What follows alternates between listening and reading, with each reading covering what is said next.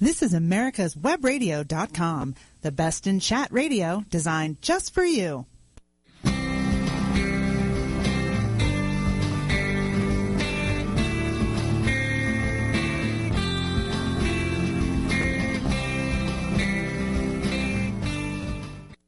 Good morning, everyone. You're listening to America's Homegrown Veggie Show. My name is Kate Copsey, and I am the host of the show. You can contact me from my webpage, katecopsey.com, or through America's Web Radio station site. This morning, we are going to be talking to Ellen Ogden, the author of several cooking and gardening books. Good morning, Ellen. Hello, Kate. Yes, and you're up uh, in Vermont, and you are a food writer as well as growing food. Uh, so, what is your background, maybe that got you started growing and gardening um, for your own food? well, um, I actually did not grow up with a, with gardening parents. Uh, but when I moved to Vermont, my husband and I took over his grandfather's one acre plot uh, where he grew just black seeded Simpson lettuce for the local restaurants. And uh, we had both graduated from art school, and so we thought this might be a good occupation for us while we um, practiced our art. So, anyways, uh, we, you know, by and by we continued to to grow vegetables, but it really was not uh, as successful as we had hoped. And then we started a seed catalog called the Cook's Garden Seed Catalog, and and that's when we really started gardening full time. Oh wow! And I know the Cook's Garden. It's it's a great catalogue. Um, so you really started then with the black seeded Simpson, which is a lovely.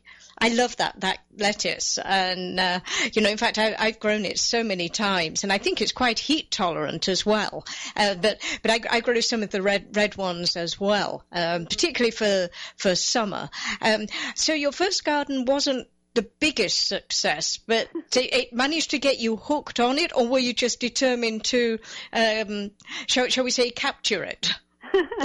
well, you know, back in the early 1980s, uh, local chefs, at least in our area, were not um, very tuned into either organic vegetables or um, local produce. So we really needed to to up the ante a little bit. So we began to import European salad greens, thinking that this might be the magnet for them to want our produce. And uh, we discovered this whole world of beautiful salad greens that were really European heirlooms, but had so much more flavor and and texture and colors than just the, the typical black-seeded Simpson lettuce and some of the the other um, you know more common lettuces that were being offered by the American seed catalogs. And, and so certainly, I think it was in probably the, the 80s when the uh, delightful iceberg sort of was one of the standards in the um, supermarkets. Mm-hmm. And, you know, I mean, that was just um, tasteless. It, it is co- colorless and tasteless. yeah. Yeah. So we actually found a European counterpart for that, which was called um, Ice Queen, Reine des Glaces. It was a French heirloom, and it's that same butter crunch, wonderful, um, succulent leaves uh, and crispy, but it had much more flavor and it had much more interesting texture to it. So that was one of the very early lettuces that we introduced in the catalog.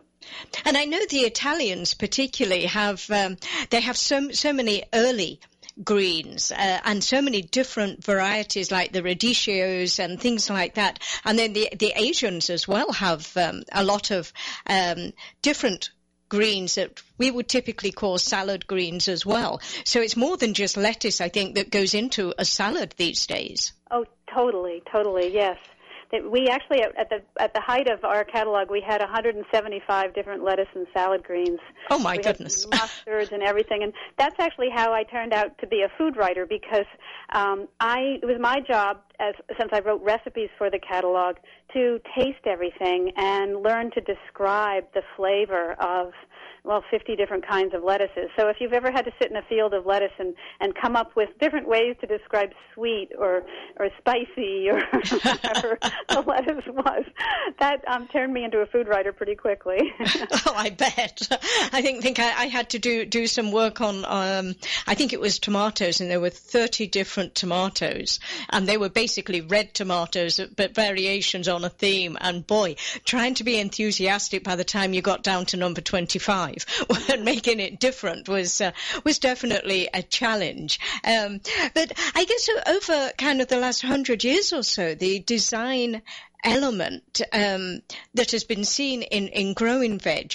Uh, there really wasn't very much up until maybe very recently, I don't think, because all the vegetables were kind of grown either behind a wall if you were in a very big house, or, or they were put in kind of behind the hedge. It was kind of the back of the garden, kind of the, shall we say, the equivalent of the um, the work area, um, and and people didn't take it too seriously um, up and well, certainly a design element until quite recently. So when do you think that changed from it's basically a space to grow vegetables versus something to be delighted in? Oh, Kate, that's such a good question. Well, um, that's why I wrote my book, actually, The Complete Kitchen Garden, because I had been visiting some beautiful, beautiful gardens uh, but which were mostly all flowers, and then there'd be a tiny vegetable garden behind the hedges or something. And and when I give my garden lectures, people say I have so much trouble with deer and groundhogs, and I say, well, where's your garden? And they say, oh, it's you know, it's at the end of the yard. I say, well, bring it closer to the house. you know, make it something that's integral to your landscape that you walk by every day, that you can look out from your kitchen window, and you'll totally change the dynamic of of your relationship with your garden and the design of your garden. And and I think you know when you've got it close to the house, you use it more um, ra- rather than. Um, I think think th- those big old houses they were almost ashamed of the garden. I mean, they relied on them. There is one, one house in England that was very local to us, kind of a manor house, and there was the, uh, the garden, or the, the vegetable garden was behind a wall on one side, and there was a little hillock between the, the, the vegetable garden and the house, and the little dirty, grubby, um, vegetable or garden boy would scramble out there with the um, basket of today's goods, and the lowest of the scullery maids would come up from the other, decide, other side, take the goods into the kitchen so that the people of the house didn't see grubby little boys. and that, that total disconnect from where your food comes from. That's a good story. I know, I know. It's a, it's a. We're living in a wonderful time right now when when people love vegetable gardening. and and I think that has certain, certainly changed, but I, I think there, there was certainly a disconnect. Um, I, I, guess over the last 20 years, it's become more, more, shall we say, fashionable to be able to at least be able to talk about different lettuces and, and be able to be familiar with where things go. But there's still an awful lot of children that grow up not knowing that carrots actually do grow under the ground. that's true. It's true. But luckily, that's all changing. Yeah. Um, so, you know, I mean, so, eh, I guess suburban gardeners, particularly, and, and some urban ones, they don't have an awful lot of space to garden. And it seems, seems like people are kind of trying to battle between they want to grow their own food, but they've also got to have the sandpit and the, the, the gym set for the kids and a piece of grass to sit on and the barbecue. How do they fit everything in? well, um, I what I like to tell people is to not try and grow everything because we have wonderful markets. We have wonderful local farmers markets and and farm stands and really growing a kitchen garden to me means just picking 12 of your favorite things to grow and finding a space to grow them whether it's in a container or in a very small decorative uh, plot that could be a raised bed or a more formal smallish garden but you know not expect to grow corn and zucchini and and other things. So i think it's really important to really think about what you really love to eat that you can't be getting at the markets and what really tastes the best freshest. And to me that's always comes back to lettuce and mesclun and salad greens because they're so delicate that they you know if you they just barely make the trip from the garden into the salad bowl without starting to wilt. So it's really nice to have it fresh and, and lively yeah, and you know, and I think you can make such a, a great salad with all the different colours and the oak leaf uh, lettuces and the rosso, which is a really dark red one. And they're they're they, are they are so colourful. You don't even really, and and they'd have so many more nutrients in them. I mean, we're always told that the more colours you've got, the more micronutrients you're getting. Yes, you're so right, Kate. I bet you have a beautiful garden. I'd love to see it sometime. uh, no. well, you know your lettuces, and that's good. well, well, I, I always start out very enthusiastic, and all the little seedlings go out, and then somehow things get, get busy and, and catch up, and there's never quite enough room. Like my, I put the, my beans out when my peas were still going, and we had such a long spring here that the peas actually were kept kept going and going and going, and the beans were growing up on in, the inside. And by the beginning of July, I had my last harvest of peas, plus my first harvest of beans, both together. And there aren't many years when you can do that. wow. it is. It was an early season for sure. Yes. Um, and I kind of, kind of put the, the beans in just that little bit earlier, but I'm basically using raised beds and it's kind of the first year for them, but they have been so productive in this, um, I guess the, the compost that I used came from horse a horse farm, so it's kind of a really nice mix in there. Um, and there's no groundhogs. Um, there's rabbits, I think, and we we have the the odd um, turkey come in and land on things. When that can make make a dent in a lettuce patch, but uh, but yes, it's I mean it is it's fun to have all those different ones and figure out which ones actually work. Don't bolt the minute you get 90 degrees is an important aspect. Mm-hmm. Absolutely. Absolutely. Yeah. yeah. And so, so I guess when you're designing things, we're talking more than just a raised bed um, with a mix of different coloured lettuces, aren't we? We're talking a whole garden design for a kitchen garden, or is it kind of one aspect that you incorporate into the rest of the garden? Um, well, it really is very individual. I think everybody has their own style. It's I like to say it's quite remarkable the way all of us can start with the same three things seeds, plants, and soil, and we all get something a little different. It's like making chocolate chip cookies or something. You know, it's a, it really depends on the cook. And so, uh, if all you have room for is a raised bed, that's great. But uh, what I really like is to be able to integrate uh, the raised bed into a design element of the house. So it's it's not just something that's stuck out in the middle of the front yard. So it really you know can can be useful and decorative. So it doesn't give growing food a bad name. It actually give you know enhances the idea that that food is really quite beautiful and can be um, grown in a landscape well. Yeah, and I, I think you know when when landscapes in gen, general, particularly suburban ones, when they're so small, um, they have to be aesthetic as well as everything else. Um, particularly, I mean, there is a trend that sometimes they are in the front garden as well, um, because sometimes that's where the sun is. Um, but you know, we have to go for our first commercial break here, but we will be back talking more with Ellen Ogden about kitchen garden designs. And when we come back, we're going to talk about some designs that would work in your garden. America's homegrown veggies will be back in just a moment. Did you miss a show that you really wanted to hear? All of our programs are available for download on americaswebradio.com and on iTunes. You can listen to your favorite programs on americaswebradio.com anytime you like. Do your children know where their food comes from? At connectingfarmtofork.com, there's all kinds of ways to help your child understand how 300 million of us here in America stay nourished, clothed, and healthy. Activities, food facts, and farm visits help young people learn about America's hardworking farmers and have lots of fun doing it. Visit connectingfarmtofork.com today for a learning experience that'll really grow on you. Connectingfarmtofork.com. Brought to you by the people who care at Feedstuffs Food Link. Quick Stakes. That's Q-U-I-K Stakes are not just for surveyors. They are great for family and community gardens. Go online to www.quickstake.com or contact your local land surveying supply dealer and get you a box of quick stakes. You'll love them every year when you plant your garden.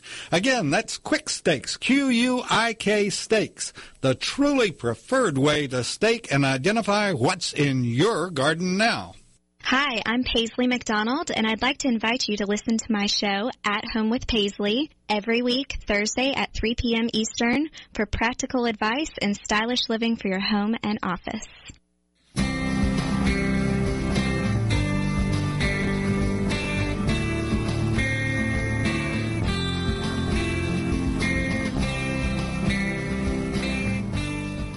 Welcome back to America's Homegrown Veggie Show. Remember, you can catch up with us on Facebook at America's Homegrown Veggies. And if you miss any shows, you can find them on americaswebradio.com webpage and you can find them on iTunes and on Stitchers. This morning we are talking design of the kitchen garden with author and cook and gardener Ellen Ogden. And Ellen, um, let's start with I guess when, when you learn about design, there are two basic sorts. There's formal or informal. Um, can kitchen gardens be both of those or either of those? Oh, of course. That's such a good question. Um, gardens are, you know, such a, a, a reflection of one's personality. And I happen to like very geometric designs. I like to do most of my, my designs based on the classic four square garden. And I use a lot of organic rotation based on that four square design. But I've seen so many beautiful gardens that were just rambling and, and round and curvy and, and, uh, you know, with lots of flowers interspersed and, and volunteer plants. And they, they're so beautiful as well. So I think the most important thing is to truly enjoy and embrace your garden and and because it's really giving back to you all the time and the more you can give to your garden the more it's going to give back to you. And are we talking a, a, mix of perennials in the garden as well as an annual element, or do you start with the perennials and design that bit first and fill in like like you would perhaps with a flower garden, where the shrubs are the um, shall we say the, the furniture and the walls, and the annuals are kind of the pretty bits along the side? Well, you know, that's such a good question, Kate, because I do think that as a flower gardener, we think in terms of perennials, but the vegetable garden, one of the beauties is is that it's really you're starting with a blank canvas every year. You can have your perennial asparagus and your perennial rhubarb and and the things that will come up every year, but I always keep those off in a, a separate bed or in a in the edge of the bed because every year I like to redesign my vegetable garden in a new way because it keeps it fresh it keeps the soil healthy, and it's it really provides more opportunity to try new things every year. And are we talking basically um, the formal gardens are squares, whereas the informal ones are circles, or can you have um, wheel spoke type things as well as squares?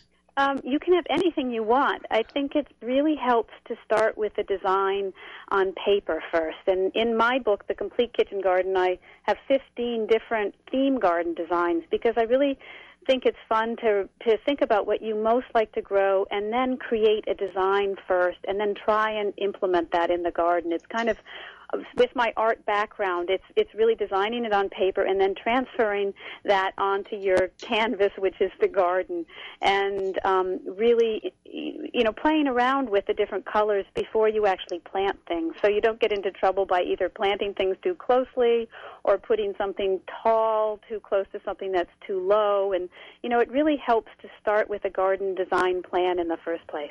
And do you find that nature kind of sometimes changes your plans along the way? Um, because I, have done a lot of designs. I guess um, basic designs of, of what's going where, but it uh-huh. always seems like there's a few too many plants, or I forget that I've already ordered um, onion sets from one place and I see them at the big box store and I'm thinking I haven't got onion sets, so I'm going to put those in. And you end up with too much stuff, so you're kind of pushing them in um, among the blueberries and things like that.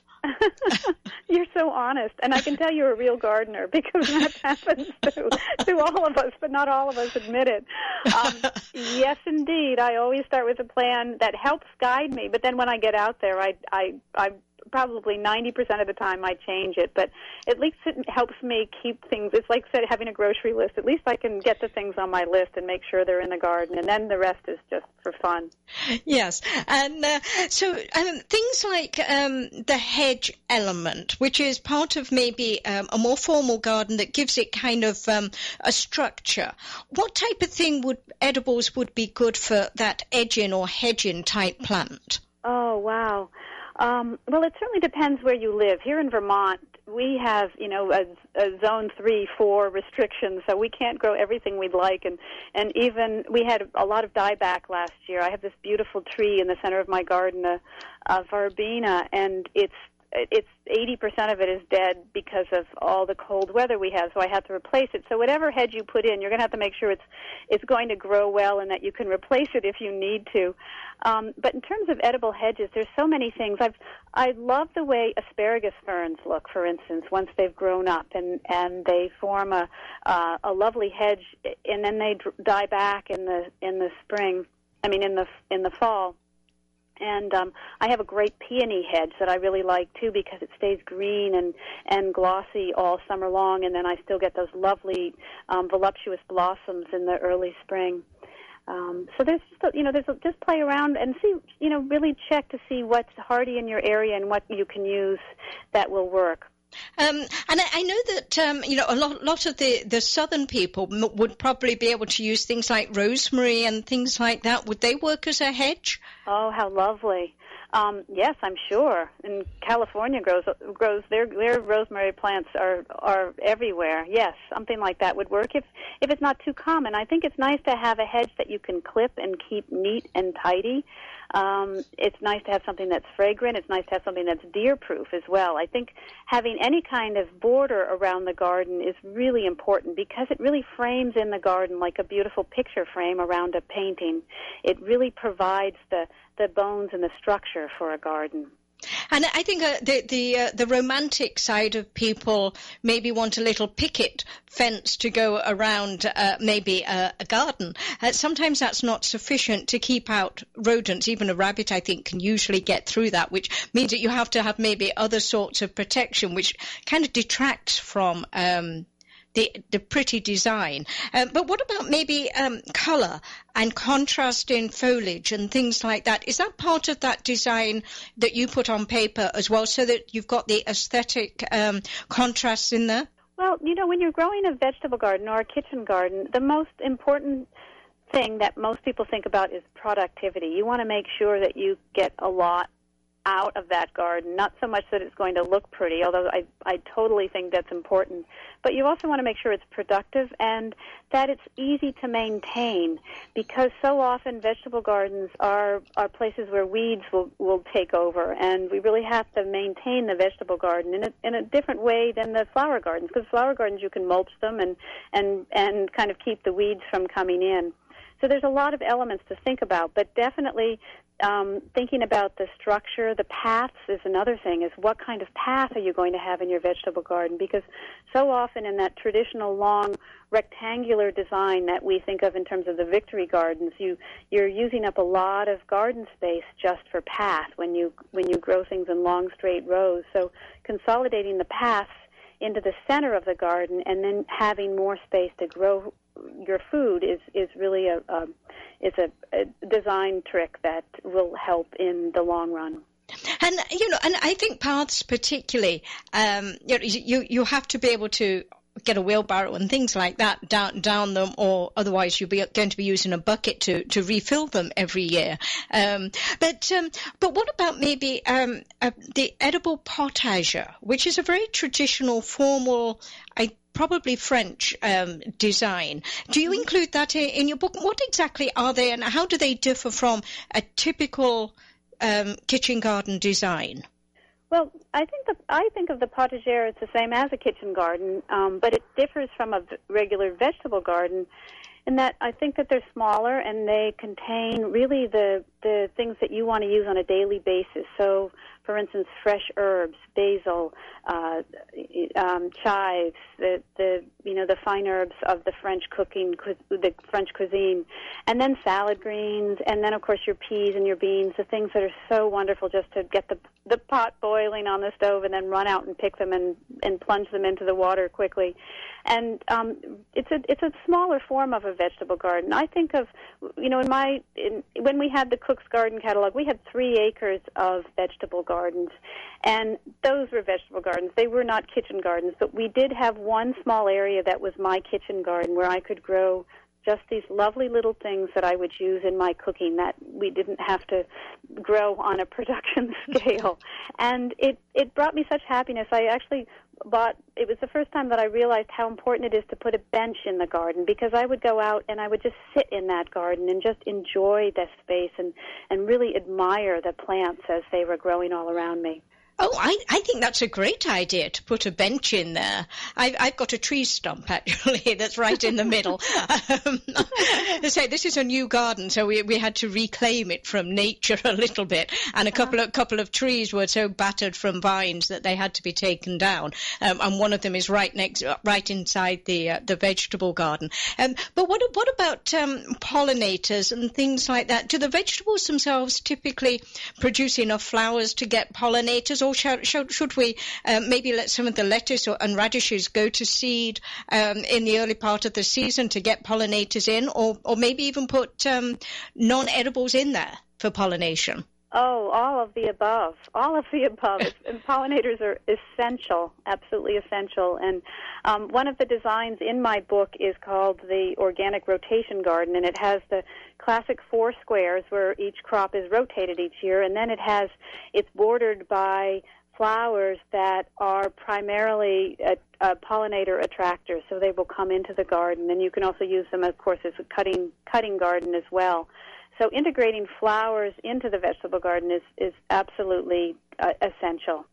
But one, one of the ones I noticed this morning, I thought I'd missed um, a squash, a yellow squash, because I've got uh, one of those zucchinis out there, and there was this bright yellow, and I could see it from the kitchen window, and I went over, and it was this squash flower, the male flower of the squash, and it had to be four inches, five inches across, absolutely buttercup yellow, bang smack on the side of the garden. It was just, I mean, it drew me out from the kitchen. Um, oh, how lovely! How lovely. Yes, and you know, you, you, usually you get so many leaves on a squash plant that yeah. um, you, it kind of hides the, the, the flowers. But this one was right in your face. I mean, I, I mean, it, it was yelling to the world, which, which on a day like this, which is cloudy and uh, sort of steamy and hot, is was really kind of needed. Um, nice. Yeah. Well, there, there is one thing that I also like to um, to encourage gardeners to to um, it's called my 80-20 rule, and that is that I think people should try something new. So try 80% when you're plant when you're thinking about the garden and you're planting your garden to grow 80% what you love and is tried and true and then try 20% something completely new and different. And because really gardening one of the beauties of vegetable gardening is you get to try something new every year and you never know what you're going to find like that beautiful squash you found in your garden or or artichoke flowers and or you know malabar spinach or something really different that you didn't think you could grow and and fava beans, for instance. I never yeah. thought I could grow fava beans, but they're a magnificently beautiful plant, and I want to put them in my perennial borders. They're so pretty. yeah, and, and, I think the, the, Malabar spinach that's that's a beautiful vine, um, and, and, could be grown just for itself. Um, but you know, we need to take another quick commercial break here. But I want to remind everyone that you're listening to America's Homegrown Veggie Show, and we'll be back with more with Ellen Ogden. And when we come back, we're going to talk more about the plants that go in the edible kitchen garden garden. We will be right back. Did you miss a show that you really wanted to hear? All of our programs are available for download on americaswebradio.com and on iTunes. You can listen to your favorite programs on americaswebradio.com anytime you like. Hi, I'm Paisley McDonald, and I'd like to invite you to listen to my show, At Home with Paisley, every week, Thursday at 3 p.m. Eastern, for practical advice and stylish living for your home and office. Are you tired of taking medication to control your allergy symptoms? Do you suffer from uncontrollable asthma or eczema? Sublingual immunotherapy is a safe and effective alternative. Peachtree Ear, Nose, and Throat Center is committed to bringing the newest medical advances to their patients. With sublingual immunotherapy, you can now train your immune system to stop responding to environmental and food allergies. No more shots, no more trips to the doctor, and freedom from taking daily allergy medication. The drops are simply placed under the tongue three times a day. Both children and adults can be treated. It is safe and cost effective. Call Peachtree Ear, Nose, and Throat Center today at 404-591-9100 for more information or to make an appointment. Their office is located in Atlanta at 1776 Peachtree Road Northwest in Suite 260 North Tower, two blocks south of Piedmont Hospital. They are open Monday through Friday, 8.30 a.m. until 4 p.m. Additional details are available at www.peachtreeentcenter.com. Mention that you heard about sublingual immunotherapy on Radio Sandy Springs and get free allergy testing. Quick Stakes. That's QUIK stakes are not just for surveyors. They are great for family and community gardens. Go online to www.quickstake.com or contact your local land surveying supply dealer and get you a box of quick stakes. You'll love them every year when you plant your garden. Again, that's quick stakes, Q-U-I-K stakes, the truly preferred way to stake and identify what's in your garden now.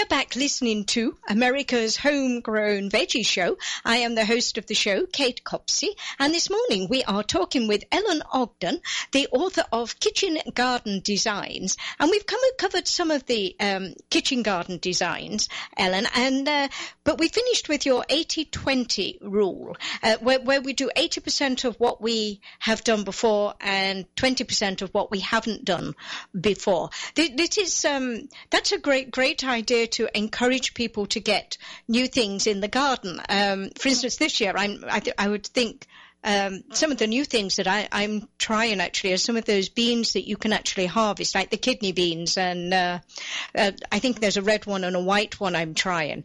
Um, so that that would come under my 20%. But the th- thing would be when um, when you're a new gardener, there is so much out there. How do you pick? Um, where do you start with what you ought to be?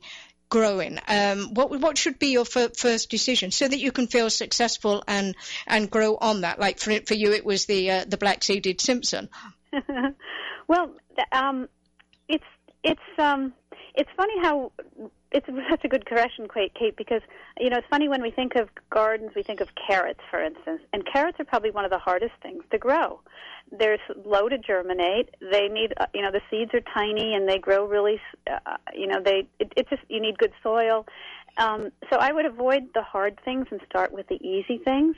And again, it goes back to lettuce and salad greens. There's, you can grow a packet of mesclun greens and you'll have a salad in 30 days. It's so exciting.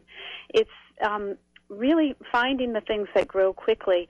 And I must say, as my garden gets um, smaller, I'm more likely to start with plants that I can find. If I I have a great nursery nearby, and I'll find um, I'll buy my tomato plants and my cucumber plants rather than starting them from seed like I used to because I only have one chance and I want to make sure I get a crop.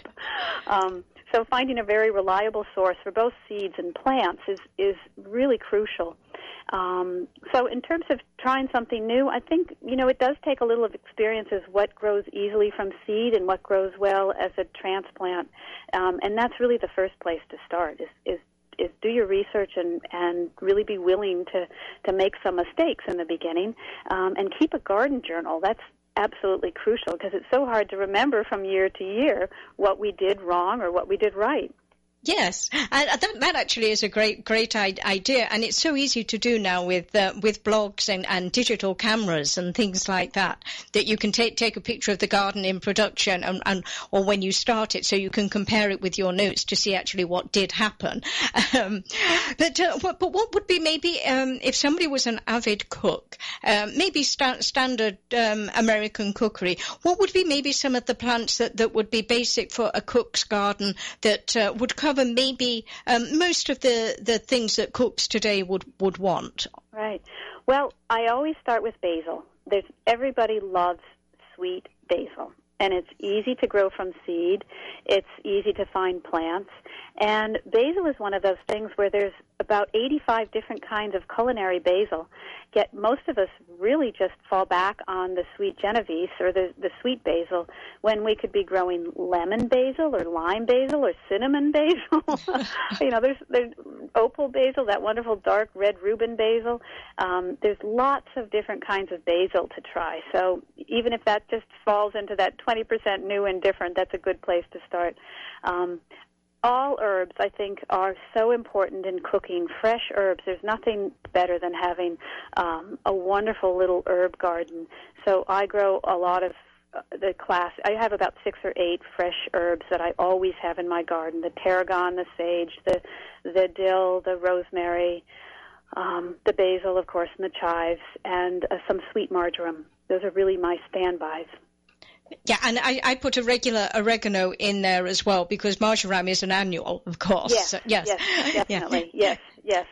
And um, so starting with herbs, and and then, um, well, of course, everybody loves tomatoes. We've been having problems in in Vermont, and maybe you have in New Jersey as well, with a tomato blight. So the tomato plants go look really nice, and then suddenly they start browning up, and and I've almost stopped growing tomatoes because of it. And you know, they, they tomatoes are really jungle plants. They're actually, a, you know, they they're wild and crazy plants, and they take up so much room in the garden. So if you don't have a lot of room to begin with, give up growing tomatoes if you can possibly do it, because make room for for the smaller, more delicate crops that will give you more uh, productivity for the space.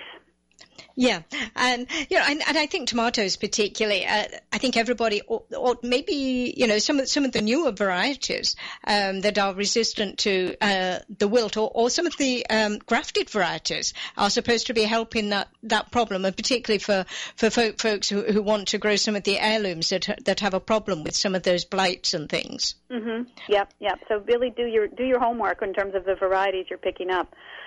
Um, I grow a lot of rainbow chard and kale. Uh, I'm not terribly fond of the big green crinkly kale, but I love that blue lacinato kale, that Tuscan blue kale. It, it's it's a beautiful plant, and it's it's nice in a salad or sautéed with garlic. It's it's a lovely, lovely plant in the garden.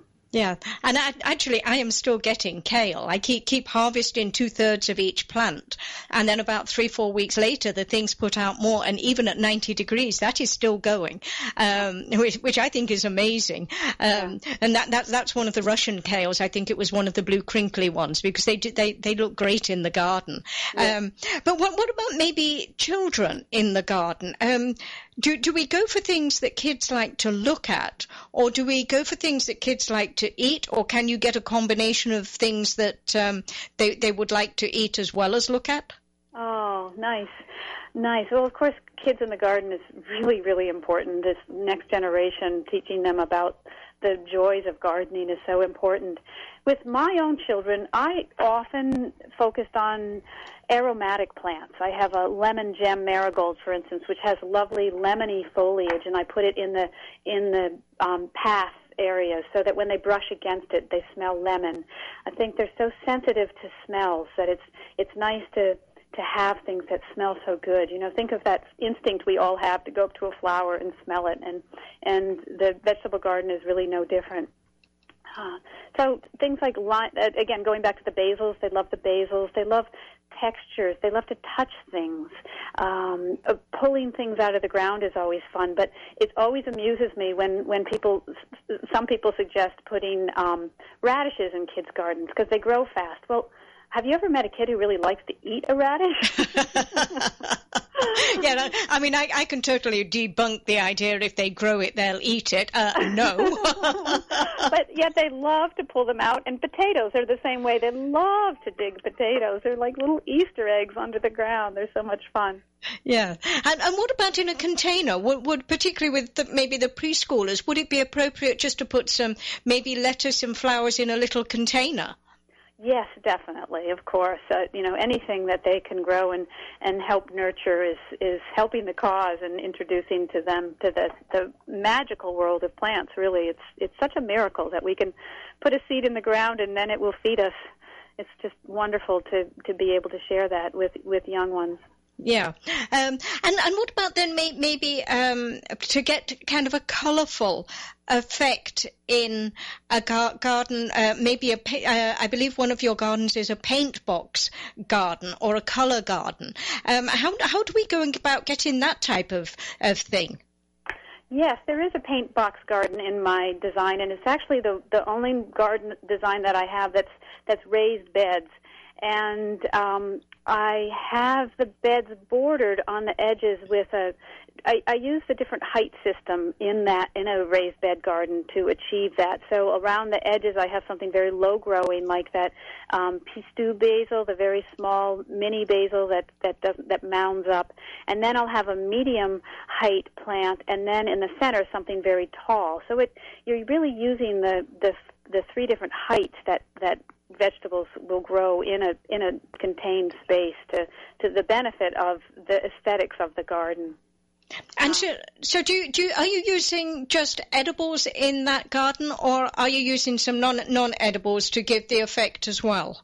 Well, there's so many wonderful edible flowers. There's the nasturtium family that's that's huge. I think it's very underutilized, um, and lots of beautiful edible plants that can be used in the garden. And again, going back to children, the children love flowers. They love to pick flowers, so make sure you plant more than you need in in any any kind of vegetable garden.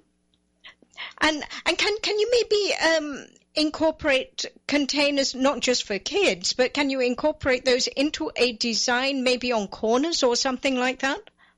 Um, in containers, oh, definitely. Ma- mixing and matching containers is, is a lovely idea. Um, lots of path. I, I basically have a five steps to success kind of um, process that I like to tell people about. Which in one is always having a bench in the garden. One is having a very distinct path system in the garden, and the path system is a great way to have a lovely entrance into the garden, which is number three. And the entrance can be um, marked by wonderful dramatic containers, and, and there's so much you can do, or an arbor, or some way of growing things vertically, because we often think of gardens as being kind of flat and horizontal, but there's so many wonderful vegetables that grow vertically and love to add the drama and the height in a in a vegetable garden. Oh yes, and I yeah, and I, I think the pole beans um, and things like that are definitely they're, they're definitely things that go up, um, and you can get those. Uh, I mean, I particularly like um, the red flowered ones um, in in the beans, uh, the the scarlet ones. I mean, those are so so pretty um, in in the garden. Right, and I, I have a purple one, a Italian purple bean that I love called Triomphe di Violetto, and it has dark purple stems and dark purple flowers with deep green leaves, and it's so pretty in an arbor. Oh wow! And I think one of the beans I'm I'm growing is an Asian winged bean, so that should be fun. I'm not quite sure what to expect from that. That's on my twenty percent. That's one of your new ones. yeah, and all, all I know is it's a it's a, a pole type bean and is going to need support because it gets to about seven foot, I think.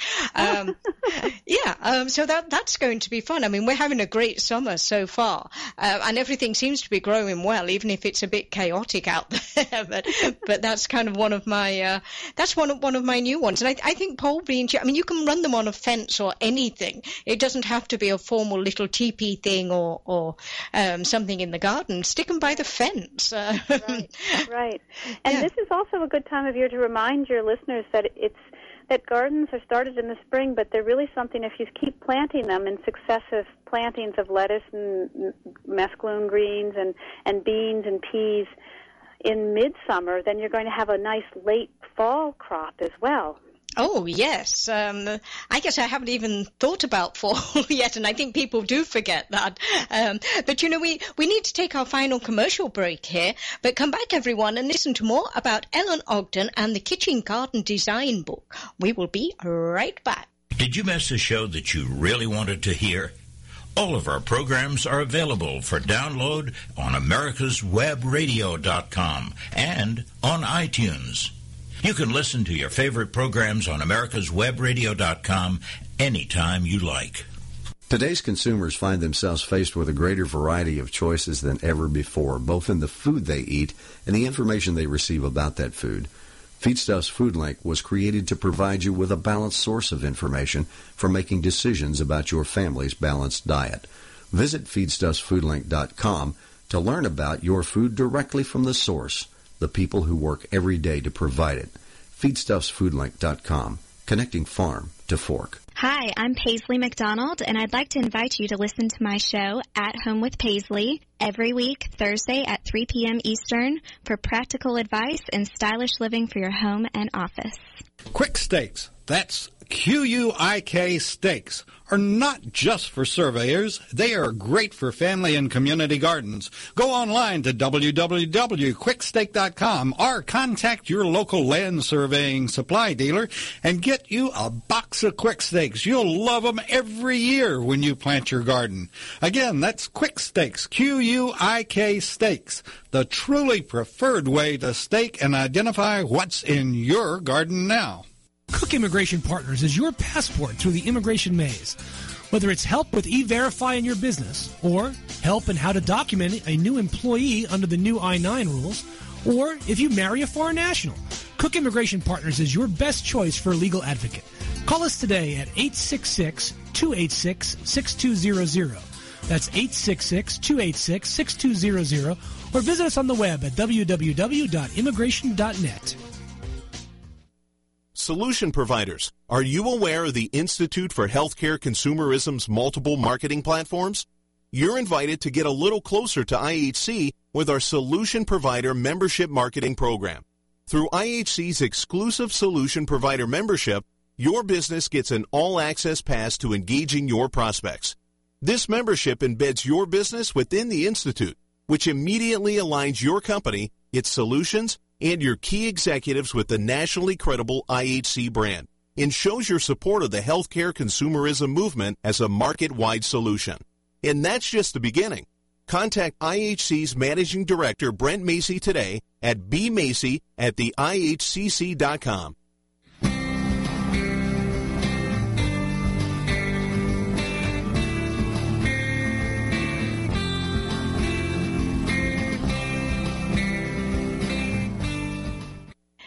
I hope you're enjoying America's Homegrown Veggie Show this morning. We have been talking about kitchen gardens with author and cook Ellen Ogden. And Ellen, we, you've got I don't know how many designs in your in your book, um, the complete kitchen garden. Um, and you, but you've got about is it twenty different designs in there of different sorts? I have fifteen. there are fifteen designs um, that are uh, all have recipes because I'm a cook and a gardener. So the salad lovers garden, which is the first one, has a, a beautiful little design that you could put in where you're growing just 12 or 15 different kinds of salad greens, and then I give you six or eight different uh, recipes from my repertoire of salads that I've been making for the last 35 years as a cook.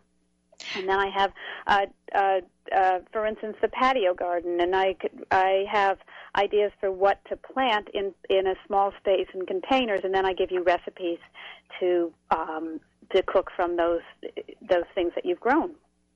And this is more more with the lettuce than just putting them into a pretty little salad bowl with a nice mixed dressing, right? yes, yes, yes. yes, I have um one of my favorite standbys is a quinoa and lentil and arugula salad with cherry tomatoes. I make that a lot. I have a wonderful um, maple balsamic vinegar that I put on uh, fresh greens, and there's lots. I, I've been doing salads and salad greens for so many years now. I have so many good ones. It was hard to pick just the, the hundred or so that I have in the book. I, I, should have got that before I was inundated with lettuce. I, I, think I did lettuce wraps one night and it, they all kind of collapsed into a little puddle. they they were not impressed with the family were not impressed with that. But but so anyway, we, um, you you've obviously got all, all these designs. Is there one that you particularly like to do in your own garden? Well, my own garden is featured in this one. It's called the Cook's Garden, based on you know the way I I like I think of myself as a cook and a gardener, and it actually surprises me that there are not more garden design books that have recipes, since really growing food is all about cooking. Um, so the the book that the the Cook's Garden in this um, in my book, The Complete Kitchen Garden, has some of my favorite plants in it, such as alpine strawberries and mixed herbs and peas and tomatoes, and and then I have some wonderful recipes for gazpacho and rainbow tomatoes with lemon basil dressing and and just really to get people going. Ginger peach chutney is one of my favorite recipes that I make every summer about the 1st of August when peaches start coming on. So um, it's just a great time of year to be thinking about cooking from the garden. So once you're done with the designs in the book, then you can start using the recipes. And I, I, think that's a great idea that you that you couple the, the two together. And and the complete kitchen garden that's available online and in bookstores nationwide. Is that right? Yes. Yes, it was um, it was published by Stewart Tabori and Chang, and it's in bookstores. I also have a website where I sell the book and would send autographed copies to anybody who's interested. And um, yes, it's it's it's got a green cover, so um, I hope I hope your reader your listeners can find it. Um, and and what is your web page? Um, and is it available through that? Yes, my web page is ellenogden.com, www.ellenogden.com and you when you open up the page you'll come right to seeing the book and seeing some of my recipes and some of my designs. And and I also lecture on and on garden kitchen garden designs. And so you can see where I will be um, lecturing in different areas and and so so all your talks are, are on the the web page too is that right yes that's right and and if somebody wanted maybe to ask you to talk to their event, is there a way that they can contact you to maybe ask you and figure out how how how much you charge depending on where they are? Yes, yes, yes. I, that's all on the website as well. I, I've spoken to um, a number of garden clubs in New Jersey, actually, quite a bit, and I have a, I think I have two lined up for next spring as well. Oh, great! I shall have to. Uh, I'll have to make a note of that and keep an eye on your webpage. uh, and and you, this is not um, the only book you've got. Uh, being a cook, I guess, uh, and being in Vermont, you've got the Vermont Cheese Book. Um, how is that different? Does that have recipes as well? oh, you've really done your research. Um, the the Vermont Cheese Book is a book that I wrote in 2007, actually 2008, where um, my neighbor was making. He was a, a dairy farmer and suddenly converted to making cheese, and uh, they really changed the whole profile of the farm and I learned that there were 42 cheesemakers in Vermont. So I decided I wanted to visit every cheesemaker in Vermont and taste the cheese and write about their farm. So I wrote the Vermont Cheese Book, which really there's no recipes in it, but it profiles all the cheesemakers and has little maps. So if you're traveling through Vermont, you can stop at various cheese farms and taste cheese and buy cheese. Because I thought it was a, you know, it's really connected to agriculture. It may seem like it's just a gourmet treat, but but cheese is totally connected to agriculture and keeping our farms and our landscapes green. Yes, and uh, you know, and I, I think that that particular one struck me as being a little a little diff- different. Um, but uh, you know, uh, um, maybe if uh, if people wanted to, to do you have a, a, somewhere where they can may, maybe uh, go go to see all these different books together? Do you have that on your webpage?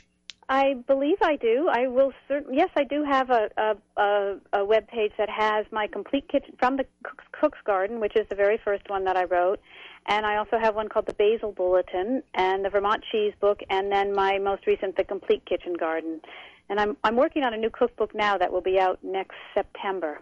And what what is that going to be on? Well, I'm I'm not going to talk about it just yet. Oh, okay. I'm going to tell you it's some wonderful recipes. okay, okay. So we look for that come at the at the end end of the year. Um, and what what about uh, and and most of your your talks then are, are on kitchen garden designs of different sorts. Would that be right? Well, the talk I give mostly is called The Art of Growing Food because it really takes my background as an artist um, and combines it with growing food, which I consider to be just as beautiful as flowers. And I like to give people ideas of how to turn their vegetable gardens into something extraordinary. And so I have wonderful pictures from my book of gardens that I visited, of really lovely kitchen garden designs that are really meant to inspire anybody who wants to grow food. Oh wow, that that sounds sounds like a fun, fun talk to to do. And do you do you develop new talks as you go along, um, geared to the audiences, or or do you have standard talks that people can pick from um, and listed on your site? Yes, I have three talks that I give right now. One is the art of growing food. The other one I give is called Herbs, Greens, and Aromatics, which is all about how to grow the best salad garden that you possibly can. And the third one is called the Four Square Garden Design, which really gives a little bit of history about the kitchen garden and then really talks about how a four square garden design can improve your garden by teaching you about soil and uh, crop rotation and then what to grow in each of those four sections. Oh wow! And and I think think the four square is such a, an old um, design for, for gardens. It's really a classic one that goes back way back back. Um, I think think beyond the Egyptians, I think, if I remember rightly. Um, but uh, yeah, I mean, th- those those are fun, fun gardens. Um, and what about social media? Um, are you on Facebooks and things like that with the books, or are the books on social media uh, and Facebook? Oh, of course. Yes, I, I send out a newsletter once a month, and so anybody who goes to my site can sign up for my e-newsletter. And usually, it just has links to recipes that I'm posting. I don't do do um, you know a lot of a lot of um, sort of chitter chatter. I, I like to really stay fairly um, concise in my newsletter. I also have a web page, uh, Facebook page, the Complete Kitchen Garden facebook.com. I don't I don't know really what the address is for that, and um, I do Instagram as well and Pinterest. Yes. And are, are, those links from? Can you get links to that from your web page, or do yes, we just? that's right. Thank you, Kate. Yes, you can get all of that right from the homepage of my website. Oh, good, because yeah. So, so, so if we, the best way is to go onto your your webpage, ellenogden.com, and press the F on there to get get you to the Facebook page. Is that right? That's that's right. Thank you. Yes. Yeah. Okay. Well, we've got maybe about a minute or two um, left, Ellen. Um, this is this. Is, what would you maybe suggest um, in the last minute to be the first step to getting a, a design that you really that you want in your gar- garden? You you know you're looking out of your, your kitchen window. You say, "Gosh, I want a kitchen garden design out there." What what where where, where do they? What would be the, those first couple of steps? Um, well, I get most of my best ideas from other gardeners. I must oh. admit, I love to visit other gardens, and I do a lot of the Garden Conservancy open days tours and visit other gardens. You know about the open the Garden Conservancy? Oh yes, yeah. And uh, they have a wonderful range of gardens, and I usually travel to Connecticut and New York and New Jersey and Massachusetts to see other gardens because there's just no better way to really get to know what you like in your style and to get to know new plants. And I always bring a notebook of ideas and start sketching and just drawing up ideas. And that's really and, and of course books and magazines are good too. But really just get out and start looking and, and formulating your own ideas about what you like and put them on paper before you start digging. And i think you're going to come up with some great ideas and I, I, think the cell phone is great for taking pictures and, and notes of, of, gardens when you go visit them too. Mm-hmm. Um, you know, because you can see plants being used in different ways. Mm-hmm. Definitely.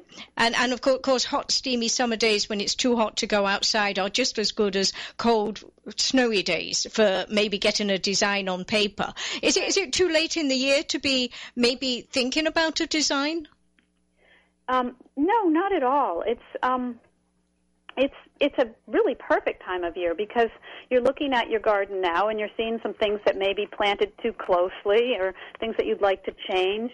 Um, but the fall is really the best time to, to make changes and to put in a new garden that um, you'll have ready for the spring. So be thinking now for something that you might like to put in in the fall and then it'll be all ready to go by next year. Oh, I think that's a great idea because uh, I'm going to say the, the hot, steamy, steamy days of, of summer are when you can go out and look at gardens and take pictures and then look at them, and then you can scri- scribble down on the back of an envelope um, and be re- be ready all, all, the all the way for for um, for the September when you can mm-hmm. restart it. But you know, um, we're right at the end of the the show here. Um, but I want to thank you, Ellen. It's been a great show. I've really enjoyed talking to you. Uh, oh, I've Thank you. I've enjoyed talking to you very much, well, Kate. Thank, thank you. Thank you. Um, okay, everyone. Thank you for listening to America's Homegrown Veggie Show this morning. Uh, thank, thank you, Ellen. You've been a great guest this morning. Um, everyone, we'll be back next week with another show talking all about growing veggies. Have a good gardening week, everyone, and join me back here next Saturday. This is America's Webradio.com, the best in chat radio designed just for you.